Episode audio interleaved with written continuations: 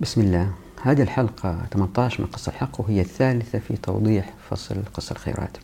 قبل الاستمرار أتاني سؤال من بعض الزميلات والزملاء في أرض الكنانة عن الربيع العربي. هل يمكن أن يستمر؟ هل سينجح؟ ووجهة نظري هي الآتي وهذه وجهة نظر يعني ليس إلا. الذي أعتقد أنه الربيع العربي عندما بدأ كان في رعب شديد في قلوب الحكام في الحكومات الوظيفية. وبعد ما أجهض ربيع العربي الآن أزداد الخوف عندهم أكثر وأكثر لأنهم يدركوا ويعلموا أنه بعد كل هذا القتل والتشريد والسجن إن ظهرت ثورة وإن انتصرت فإن مصيرهم إلى المشانق. لذلك هم حريصين جدا جدا جدا ألا تبدأ الثورة في أي مكان. لكن هذا لا يعني أني أنا لا أؤيد الثورات لأنه يجب أن يبقى هذا الاحتمال مستمر. لعل السلطات آه، تتنبه وتغير في سياستها من الضغط الشعبي. لكن آه، اللي صار إنه بتنفيس الناس لأنفسهم آه، عن مشاعرهم من خلال مواقع التواصل الاجتماعي. يوم عن يوم الثورة اللي قامت بتصير تاريخ.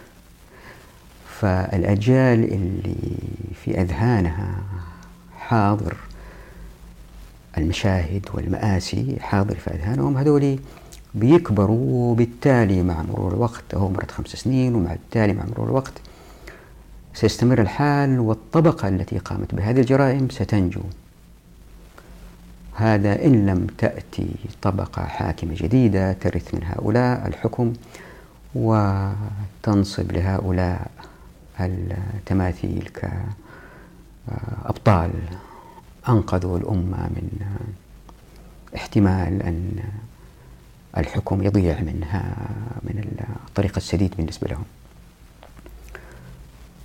فكل ما استمر الوقت يوم بعد يوم شهر بعد شهر سنة بعد سنة هو في صالحهم. لذلك يريدوا هذا الوضع أن يستمر. لكن هنا في مخاطرة من هذا من الاستمرار أنه الذي يحدث أنه عقلية أو ذهنية الطبقات في المجتمع تتجذر في عقول بعض الناس. مثلا من الأبحاث وجدوا أنه هناك عوائل في الهند تعمل دائما في تنظيف دورات المياه الله يكرمكم لأنه ولم يحاولوا أن يثوروا لأنهم شبه اقتنعوا أنهم درجة أقل. زي ما إحنا عند الحكام مثلا مقتنعين أمة أنهم هم درجة أعلى. و الدولة الرومانية مثلا إذا كان تتذكروا استعبدت بعض الشعوب لأكثر من ألف سنة لأن هذه الشعوب لم تكن مسلحة ولم تنتفض دفعة واحدة. فالانتفاض كشعب دفعة واحدة صعب في التاريخ زي ما حدث مثلا في الجزائر ضد الفرنسيين في فيتنام ضد الأمريكان. آه، وبالذات إن كان الاستعباد من جنس من نفس الشعب لنفس الشعب. وهذه تؤدي إلى أن الرعب الموجود في قلوب هؤلاء الحكام بيستثمروا أكثر في الأدوات القمعية وفي البوليس والإستخبارات والمباحث وما إلى ذلك. وهذه تأكل من أموال الأمة. وعندما تأكل من أموال الأمة أكثر وأكثر تقل التنمية أكثر وأكثر. وعندما تقل التنمية أكثر وأكثر يظهر الفقر ويظهر تظهر البطالة وتظهر الأمراض المؤدية إليها البطالة. وبالتالي خلال عشرات السنين إن لم يكن مئات السنين الفاتورة المدفوعة من الشعب من قتل وتشريد وأكبر بكثير من أنه إن قامت ثورة ونجحت واللي بيصير أنه كيف تسقط هذه الحكومات أو الإمبراطوريات؟ تسقط بمرور زمن طويل. ليه؟ لأنه زي ما قال بول كينيدي في كتابه The Rise and Fall of Great Powers صعود وأفول القوى العظمى. درس عدة إمبراطوريات مثل Habsburg family في النمسا مثل الدولة الرومانية البيزنطية أقصد اليونانية. وجد أن هذه الإمبراطوريات سقطت عندما كانت الآلة العسكرية تستنفذ من قوى الأمة أو تستهلك من قوى الأمة من الأموال اللي ما تخلي الأمة تستطيع دعم هذه الآلة العسكرية. وبالتالي تضعف الآلة العسكرية أمام الآلات العسكرية في الدول الأخرى. بالتالي يأتي الانهيار لأن الوضع الاقتصادي في البلد ما كان ينمو لأنه العسكر كانوا يأخذوا من الثروات اللي كان المفروض تستثمر. وبالتدريج بالتدريج عندما تسقط الإمبراطورية وتصغر قد تأتي حكومات أخرى بثورات داخل الدولة وما إلى ذلك. اللي أقترحه أنا وهو مرتبط كتاب قص الحق وأنا لا أعتقد أنه هو كلامي أنا لكن هو استنباط من الشريعة هو الآتي. أنه في العادة إذا كان في عصيان مدني أو في ثورات الثورات بيقتلوا الناس في مكان الثورات بقادتهم في مكان واحد متجمعين. العصيان المدني بتغلق الأبواب المحلات التجارية بإيقاف المصانع كذا إلا بتضر هم الناس اللي قاموا بالعصيان المدني بالدرجة الأولى. هناك طريق آخر. إذا كان عدد العسكر والحكام في أي مجتمع لا يزيد عن 3% كيف قادرين يسيطروا على 97% الإجابة أنه 97% ما تحركوا. طب كيف نحركهم؟ السبعة وتسعين في المية لا يمكن يتحركوا لأنه يدركوا أنه التحرك قد يؤدي إلى القتل في دول أخرى. وعندنا في العالم الإسلامي علماء السلاطين بي يطنطنوا ليل نهار أنه هذا في خروج على الحاكم وفي إثم وفي نار جهنم. ويجب ألا تخرج الحاكم. إذا ما هو المخرج؟ السكان إن عرفوا بالذات المسحوقين جدا أنه لهم حقوق وحقوقهم هذه ضائعة. إن عرفوا أنه هذه الحقوق الله سبحانه وتعالى أعطاها لهم مثل إحياء الأرض هم ساكنين في حارة محشورة جدا بالسكان وأرض الله واسعة. إنهم إذا أحيوا أرض وامتلكوها وهذه الأرض لهم. وإذا جاء أحد من السلطات إلى حد أرضهم اللي أحيوها إلى منطقة أرضهم اللي أحيوها وحاولوا يحاربوهم وإن حاربوا ودافعوا عن أنفسهم فهم شهداء. وستأتي الكثير من الأمثلة وزي ما وضحت في فيديوهات سابقة أنه من قتل دون ماله فهو شهيد عندها المسحوقين ليس لديهم ما يخسروه. عندها قد يبدأوا بالتحرك. من الأمثلة هذه مثلا التي تدفع الناس للتحرك أنه السلطات أقنعت الناس أنه الضرائب لابد منها حتى الدولة تقوم بمهامها. لذلك لابد من الجمارك. واللي يهرب بضاعة هو مجرم لأنه يتهرب من القانون. إذا عرفوا الناس أن في مصلحة المجتمع ألا تقع الأموال في أيدي السلطات لأنه كل ما كان في مال عام أكثر كان في فساد أكثر وكل ما كان في احتكار أكثر للموارد المعادن مواقع المعادن زي ما شفنا في الحلقة الماضية أنه المعادن لمن حازها وفي الحلقة اللي قبلها في الأراضي المملوكة المعادن لمن حازها وليست للدولة. بالتالي اللي بيصير أنه الناس إذا اقتنعوا وعرفوا أنه هذا من حقهم وأنه من قتل دون مال فهو شهيد. إذا واحد اثنين في المية يبدأوا يتحركوا من الشعب في مواقعهم الدولة راح تمسك مين وتخلي مين؟ ما راح تقدر. حتى أفراد من جهاز العسكر سيتعاطفوا مع الشخص. مثال جيد اللي صار مع آه، أبو عزيز يعني ما حرق نفسه يعني من القهر. الله يرحمه إن شاء الله شهيد. اللي صار إنه تونس كلها انتفضت. لأنه هو ما راح يحارب الدولة وما بيسفك دم أحد. هو بيحاول ياخذ حقه إنه يبيع الشارع. مثال آخر محسن فكري اللي صار في المغرب لما طحن.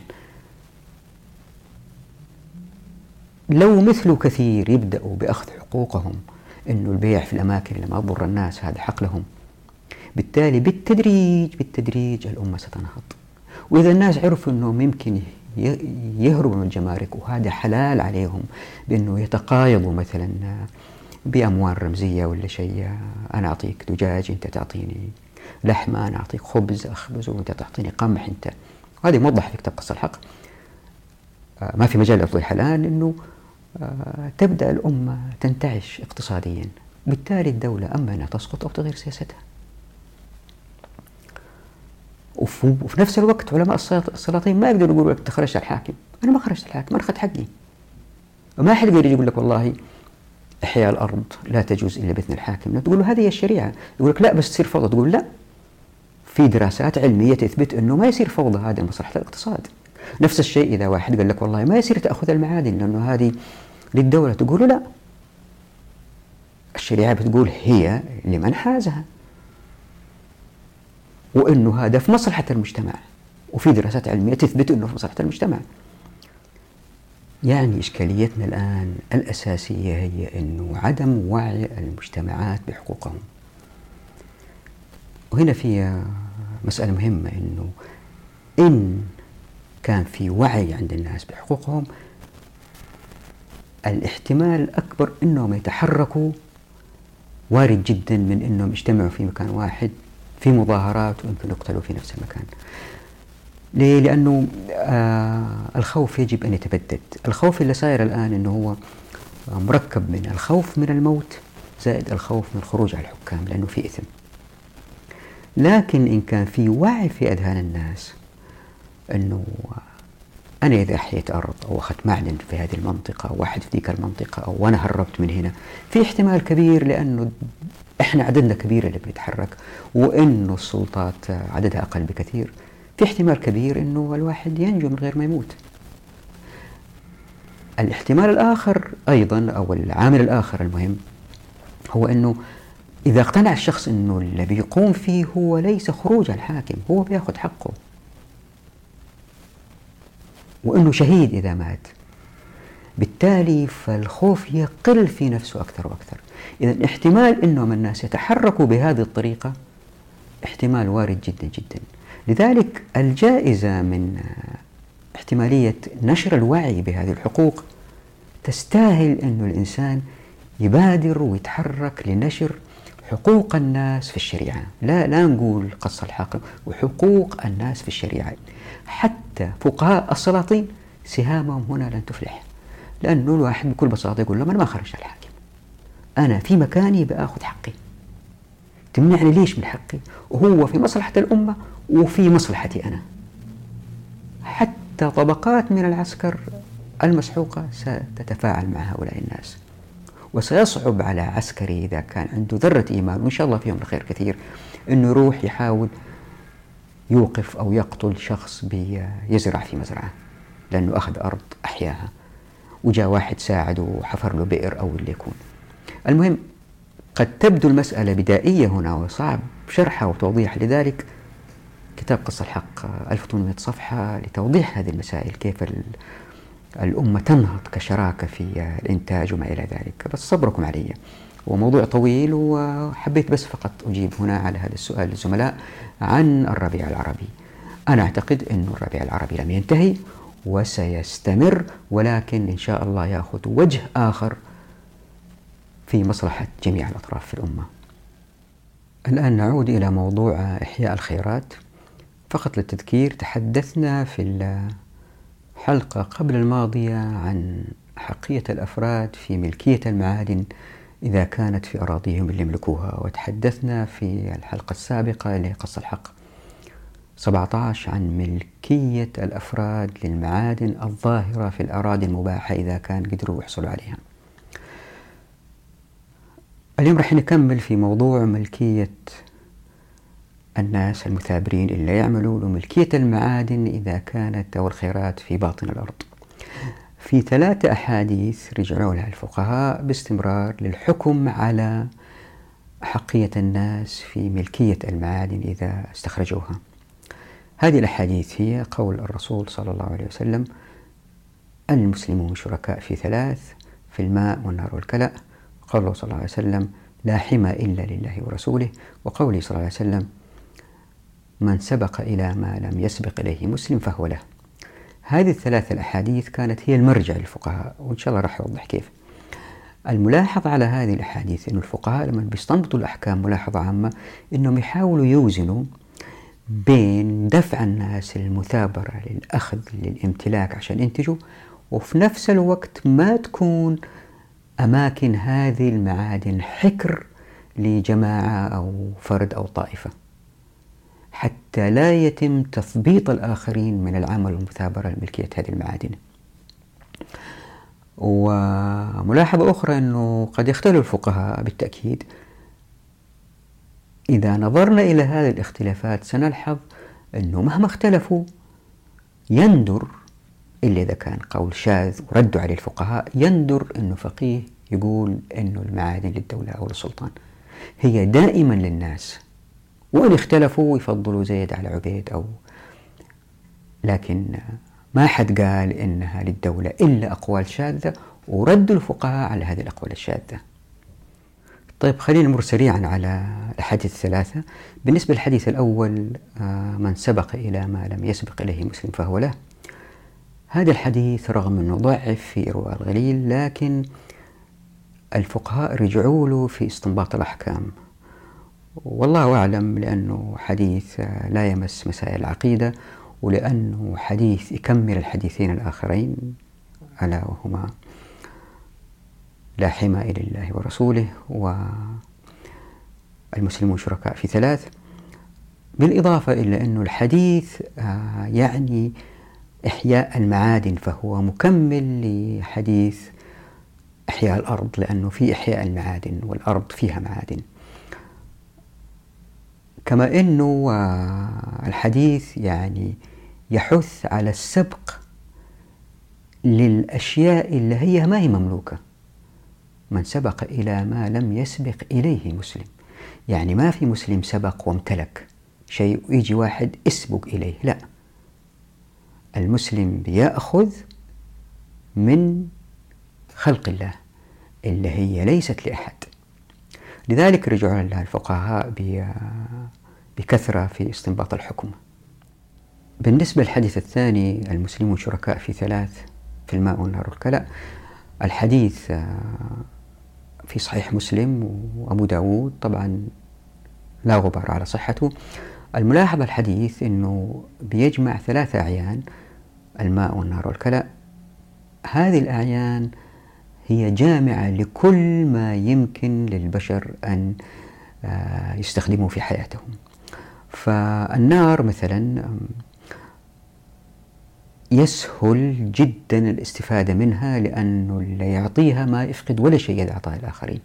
لكن في نفس الوقت يصعب استحداث النار إذا كان ما في أدوات الاستحداث.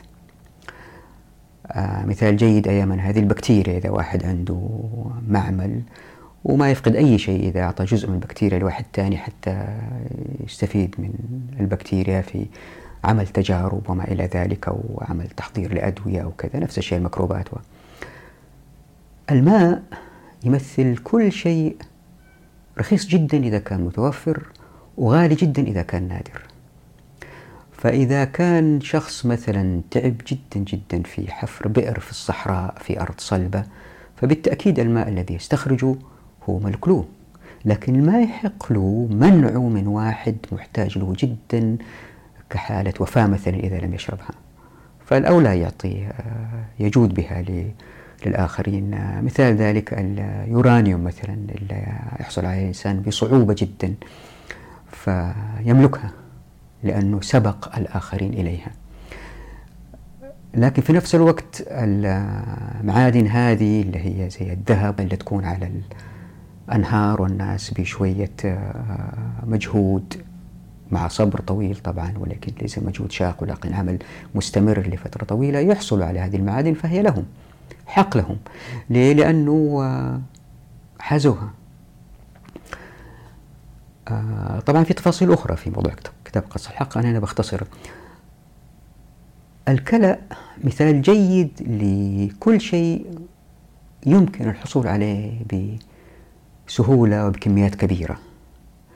آه، مثل الكلأ اللي على وجه الأرض مثل الغابات اللي الواحد يمكن يقطعها بس لازم يزرع مكانها حتى ما يضر البيئة وما إلى ذلك. ف فالرسول صلى الله عليه وسلم بهذا الحديث لهذه الأعيان الثلاثة وكأنه صلى الله عليه وسلم بطريقة إعجازية وضع جميع المواصفات لكل المعادن حتى يجتهد الفقهاء ويقيسوا بالقياس وهذا المهم زي ما رح نشوف إن شاء الله. يستنبطوا أنه الملكيات في إحياء هذه المعادن ما الحكم فيها. مثلا مثلا إذا جمعنا بين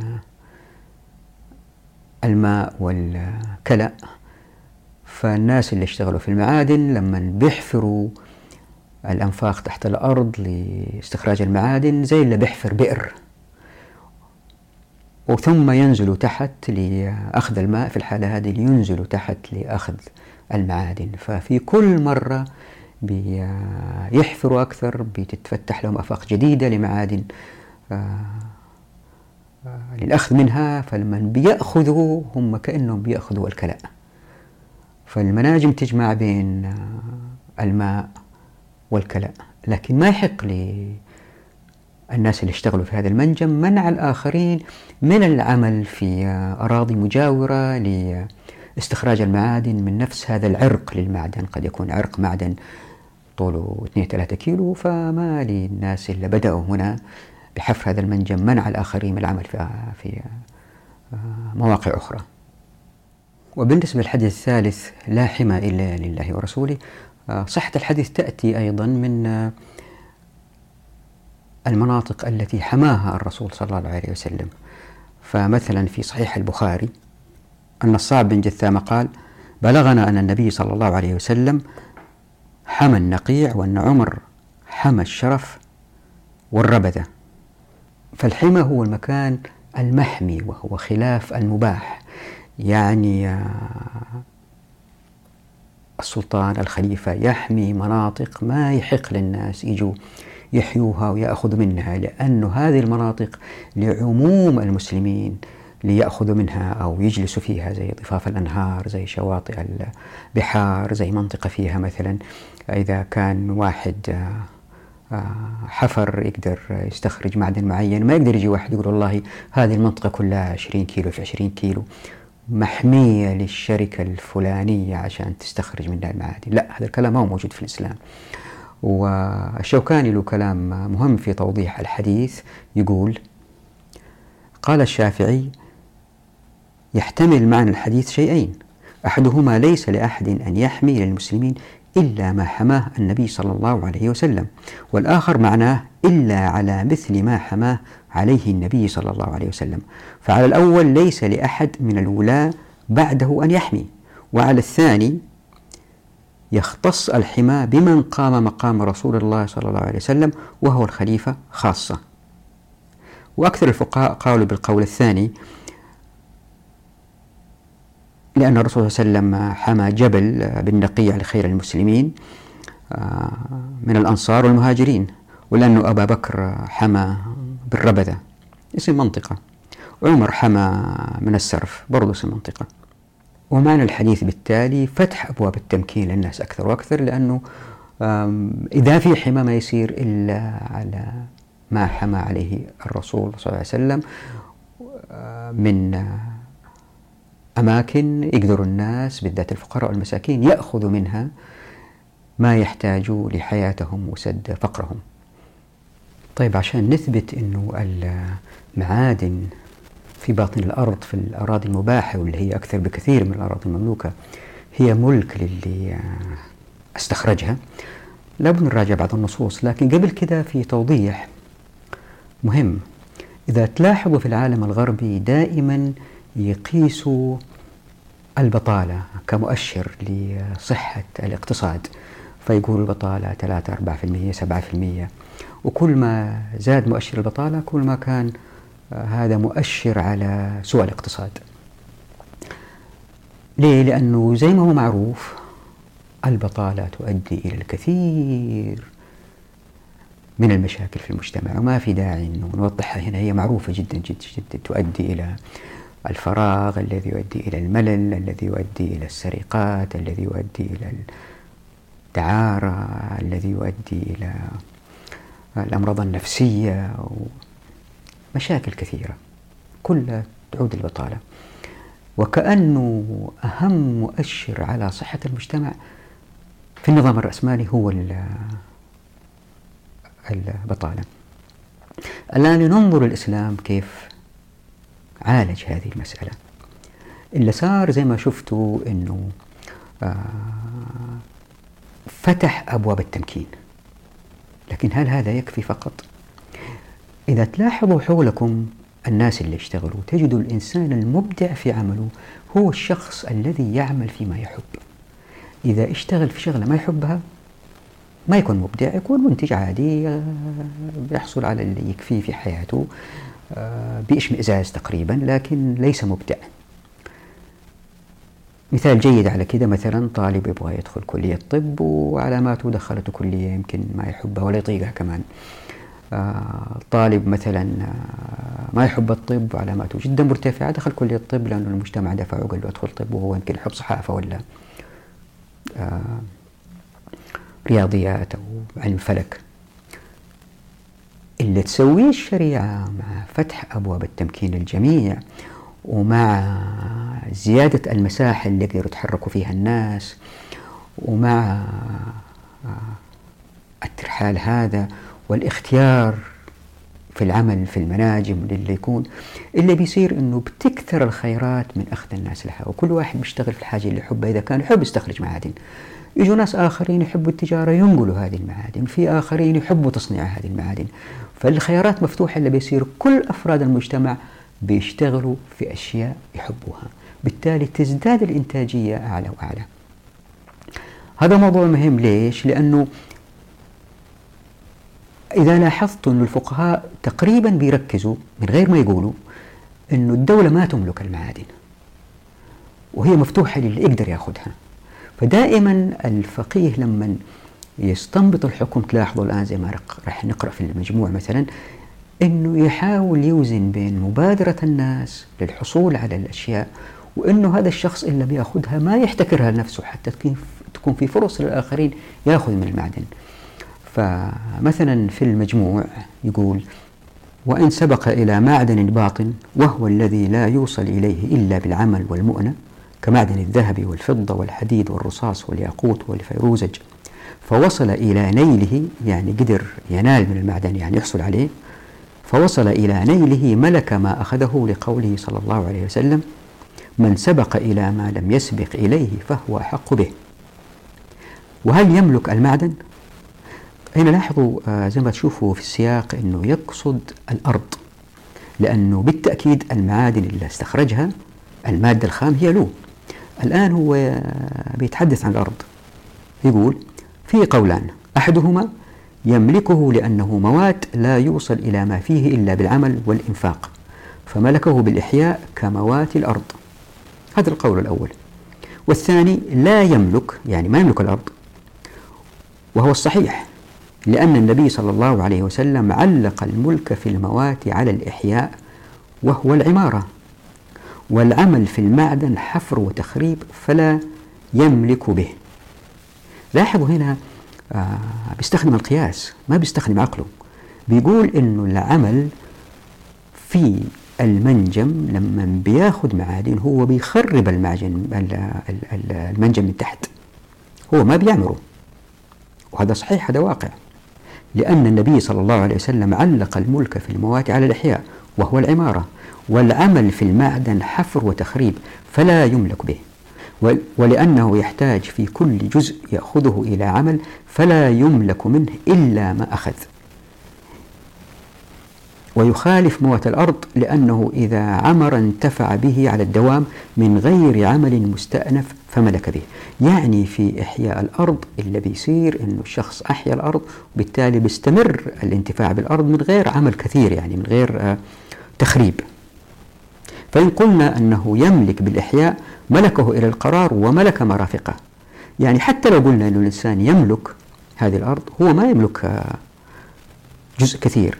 فقط النفق اللي حفروا إلى تحت الأرض والمرافق يعني إذا تتذكروا في الفيديوهات الأولى تكلمنا عن حريم الأرض المحياة. هنا نفس الشيء الأرض اللي فيها معادن ويحييها الإنسان لها حريم تفصيله إن شاء الله يأتي لاحقا. فإن تباعد الإنسان عن حريمه وحفر معدنا فوصل إلى العرق لم يمنع من أخذ ما فيه. يعني لو جاء إنسان آخر وابتعد عن الأرض وعن حريمها له الحق أنه يأخذ من نفس العرق إلا تحت الأرض للمعدن. لأنه إحياء لموات لا حق فيه لغيره فإن حفر ولم يصل إلى النيل وصار أحق به قلنا في من تحجر في موت الأرض. يعني إذا إنسان حفر وما حصل معدن. في هذه الحالة لأنه ما وجد معدن هو كأنه متحجر في الأرض. يعني ما ملكها لأنه في احتمال تكون فيها معادن. فإن قلنا لا يملك كان كالمعدن الظاهر في إزالة يده إذا طال مقامه. وفي القسمة والتقديم بالقرعة من يرى الإمام في تقديمه. نلاحظ في هذا النص أن الفقيه يحاول يربط بين حديث السبق إلى ما لم يسبق إليه مسلم وحرصه على المثابرة في العمل لأنه إذا كان الإنسان ملك الأرض اللي فيها المعادن يمكن يسترخي ويرتاح وبالتالي ما يستثمر الأرض لما هو فيه صلاح للمسلمين. يعني الفقيه بيقول أنه للإنسان البقاء في, المك في المكان لاستخراج المعادن لكن ما يقدر يتحجر هذه الأرض لفترة طويلة هو ما يشتغل بحجة أنه أحيا الأرض. خلينا الآن نوضح العبارة الأخيرة في النص اللي بتبين أنه في احتمال الناس يختلفوا على نفس المكان. المعادن في العادة في الكرة الأرضية توجد على شكل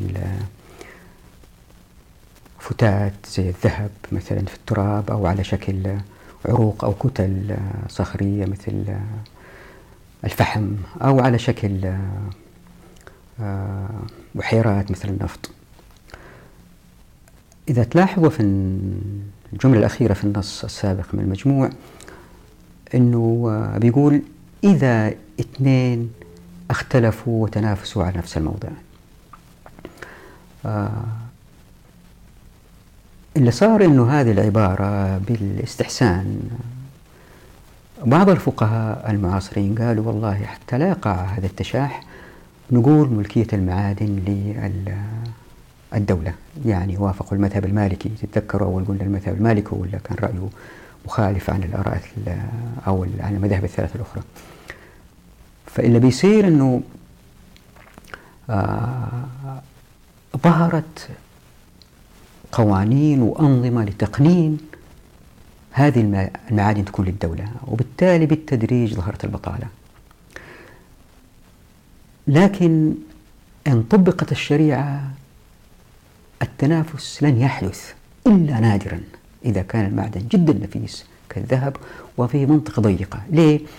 لأنه تذكروا أنه مع فتح أبواب التمكين وما في حدود والناس بيرتحلوا في كل مكان الناس أساسا يكونوا متباعدين عن بعض.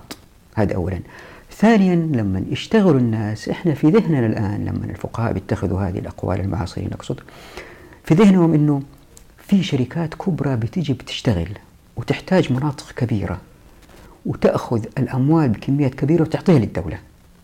لكن زي ما شفنا الدولة أحيانا تسيء استخدامها. هناك طريق آخر للشريعة اللي هو إيش؟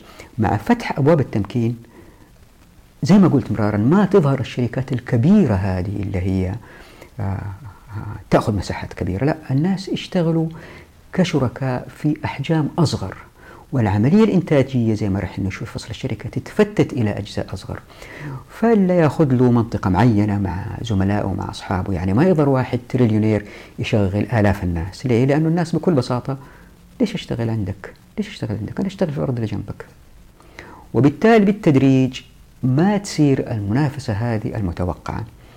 خلينا ننظر لهذا النص لابن قدامة من المغني عشان نأكد أيضا مرة أخرى أن المعادن ليست للسلطات ولكنها لمن حازها يقول ابن قدامة ولو شرع إنسان في حفر معدن ولم يصل إلى النيل صار أحق به كالمتحجر الشارع في الإحياء.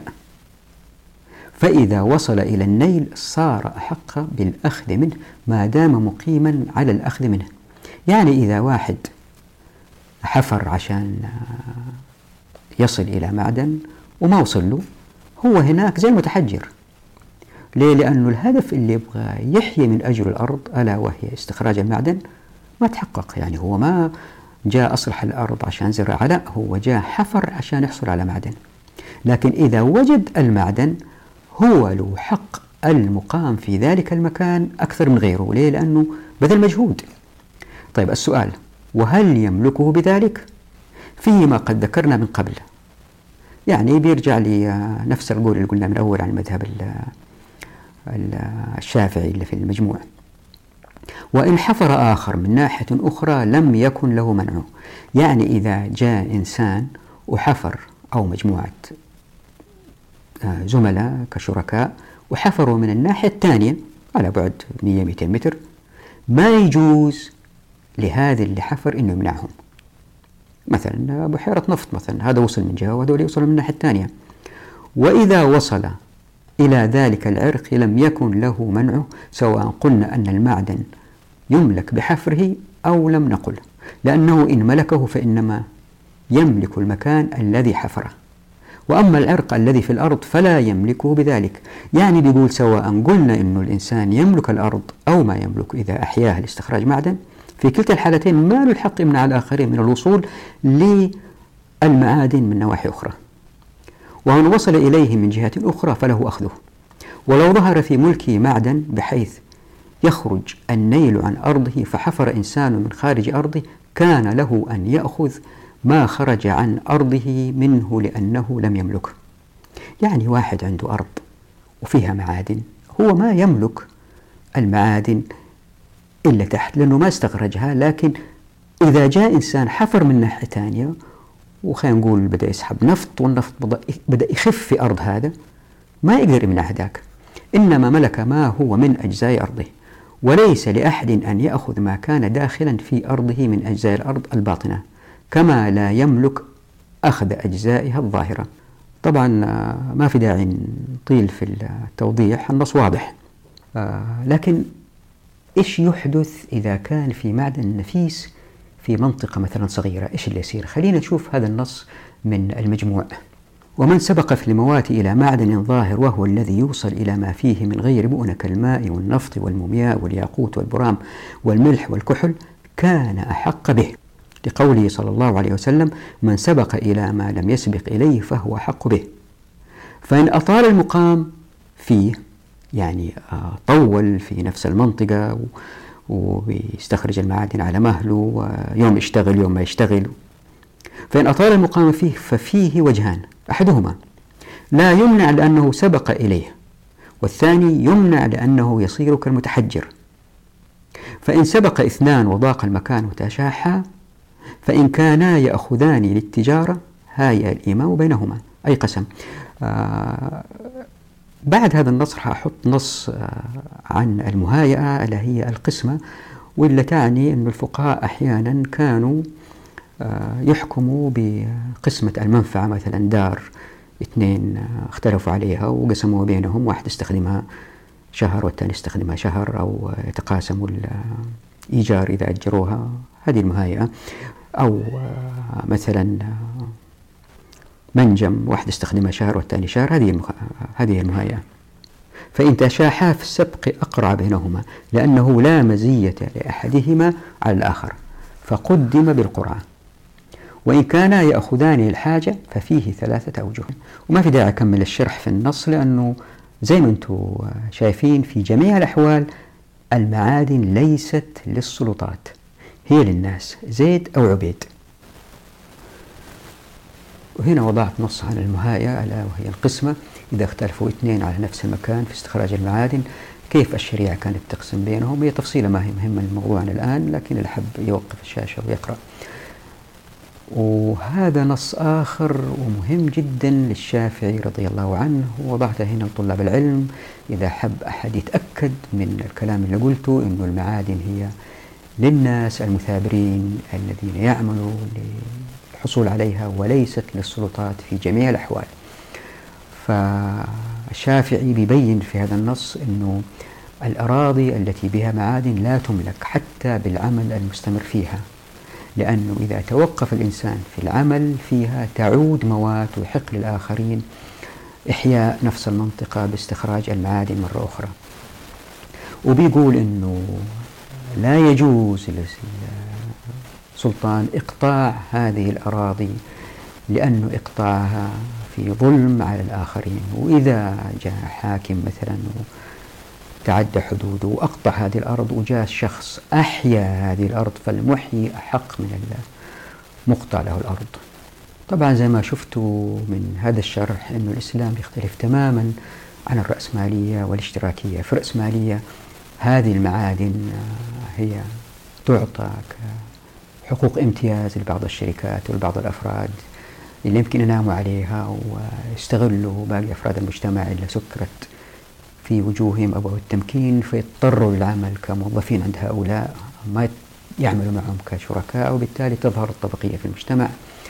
وفي الاشتراكية الأراضي هذه بمعادنها ملك للدولة تستخرجها الدولة توزعها على الناس وطبعا يصير في تبلد عند الناس ما يشتغلوا بهمة لأن موظفين عند الدولة سواء اشتغلوا بهمة أو غير همة ما يأتيهم الكثير. وطبعا معروفة هذه المسألة في الاشتراكية والرأسمالية ما في داعي ندخل فيها. الإسلام وضع مختلف تماما زي ما لاحظتوا أنه آه القول بأنه الأراضي لا تملك إذا عمل فيها الإنسان وأنه العمل في أخذ المعدن هو تخريب وليس إحياء. بالقياس آه نلحظ أنه القياس رغم أنه منطقيا ما هي مقبولة كيف أنه الواحد لما يأخذ المعادن هو بيخرب الأرض لكن الفقهاء بالقياس وصلوا إلى أنه أخذ المعادن من باطن الأرض ليس إحياء للأرض هو إحياء للمعادن اللي يأخذها الإنسان لكن ليست إحياء للأرض. هي تخريب الأرض. إذا الشخص ما يملك هذه الأرض. وهذه فيها حكمة. ليه؟ لأنه إذا نظرنا إلى الكرة الأرضية نجد أن الأراضي اللي فيها المعادن الظاهرة أقل بكثير من المعادن اللي فيها أقل بكثير من الأراضي اللي فيها المعادن الباطنة. لذلك منعوا الفقهاء امتلاك الأراضي اللي فيها المعادن الظاهرة. واختلفوا في ملكية الأراضي اللي فيها المعادن الباطنة. والأراضي اللي فيها المعادن الباطنة أقل في مساحتها من الأراضي اللي هي تستصلح للزراعة والسكنة واللي هي تقريبا في كل مكان. وهذه الفقهاء قالوا أنه شوية عمل فيها بزراعتها أو ببناء سكن فيها من غير عمل متواصل على طول. واحد يبني سكن يسكن فيه يملك الأرض من غير عمل متواصل متجدد. لأن هذه الأراضي كثيرة فهو يملك هذه الأراضي. شوفوا كيف الإبداع بالقياس وصلنا إلى أحكام تدفع معظم أفراد المجتمع للإنتاج وبكذا نسبة الملاك في المجتمع الإسلامي إذا حكم بالشريعة أعلى ما يكون يعني إذا كان نسبة الملاك في مجتمع اشتراكي 30 20 في المية في النظام الرأسمالي 50 60 قد يصل قد يصل أحيانا إلى 70% إن طبقنا الشريعة تصل إلى تقريبا 100% في حالات نادرة تكون أقل شخص مسافر من مكان لمكان جالس في مكان مدة شهر شهرين سنة يستأجر. لكن في الغالب معظم الناس ملاك لأنه في إحياء أراضي في إحياء معادن. وزي ما نشوف في الحلقة الجاية إن شاء الله نتكلم عن مقاعد الأسواق وكيف إنه الناس هذول لما بيشتغلوا بيخرجوا هذه المعادن يجوا ناس آخرين يبيعوا هذه المعادن يحتاجوا أماكن يبيعوا في هذه المعادن. الشريعة تفتح أبواب التمكين للتجار أيضا وليس فقط الذين يعملوا استخراج المعادن. وفي ناس بيصنعوا هذه المعادن ويبيعوها. كيف الشريعة تفتح لهم الأبواب أكثر وأكثر؟ يمكن واحد يبدأ من الصفر. في التجارة ألين يصير تاجر معروف الطريق مفتوح للجميع حتى يثابر وينتج. طبعا يمكن واحد يقول لي يا أخي إيش هذه السذاجة والبساطة في أنك أنت تقول والله بيستخرجوا نفط كيف يستخرجوا النفط يعني؟ زمان أول كانوا يستخرجوها بالسطول بأدوات بسيطة لا الآن في شركات في كذا. أقول القضية هي قضية مبدأ أنه الدولة لا تملك هذه المعادن حتى ما تصير دولة بين الأغنياء منهم. قضية قضية مبدأ. التقنية تتوجه لخدمة هذا المبنى. فالمبدأ هو الأهم والمستعجل يقرأ فصل الشركة والفصل الوصل لتوضيح كيف يمكن في وقتنا الحالي مع التقنية المتقدمة. هذه المبادئ تشتغل. الآن صعب شرحها لأنه إحنا الآن بنتكلم عن الأسس اللي هي عن الموارد. نقف هنا. نراكم على خير في الحلقة القادمة إن شاء الله. دعواتكم وإلى اللقاء.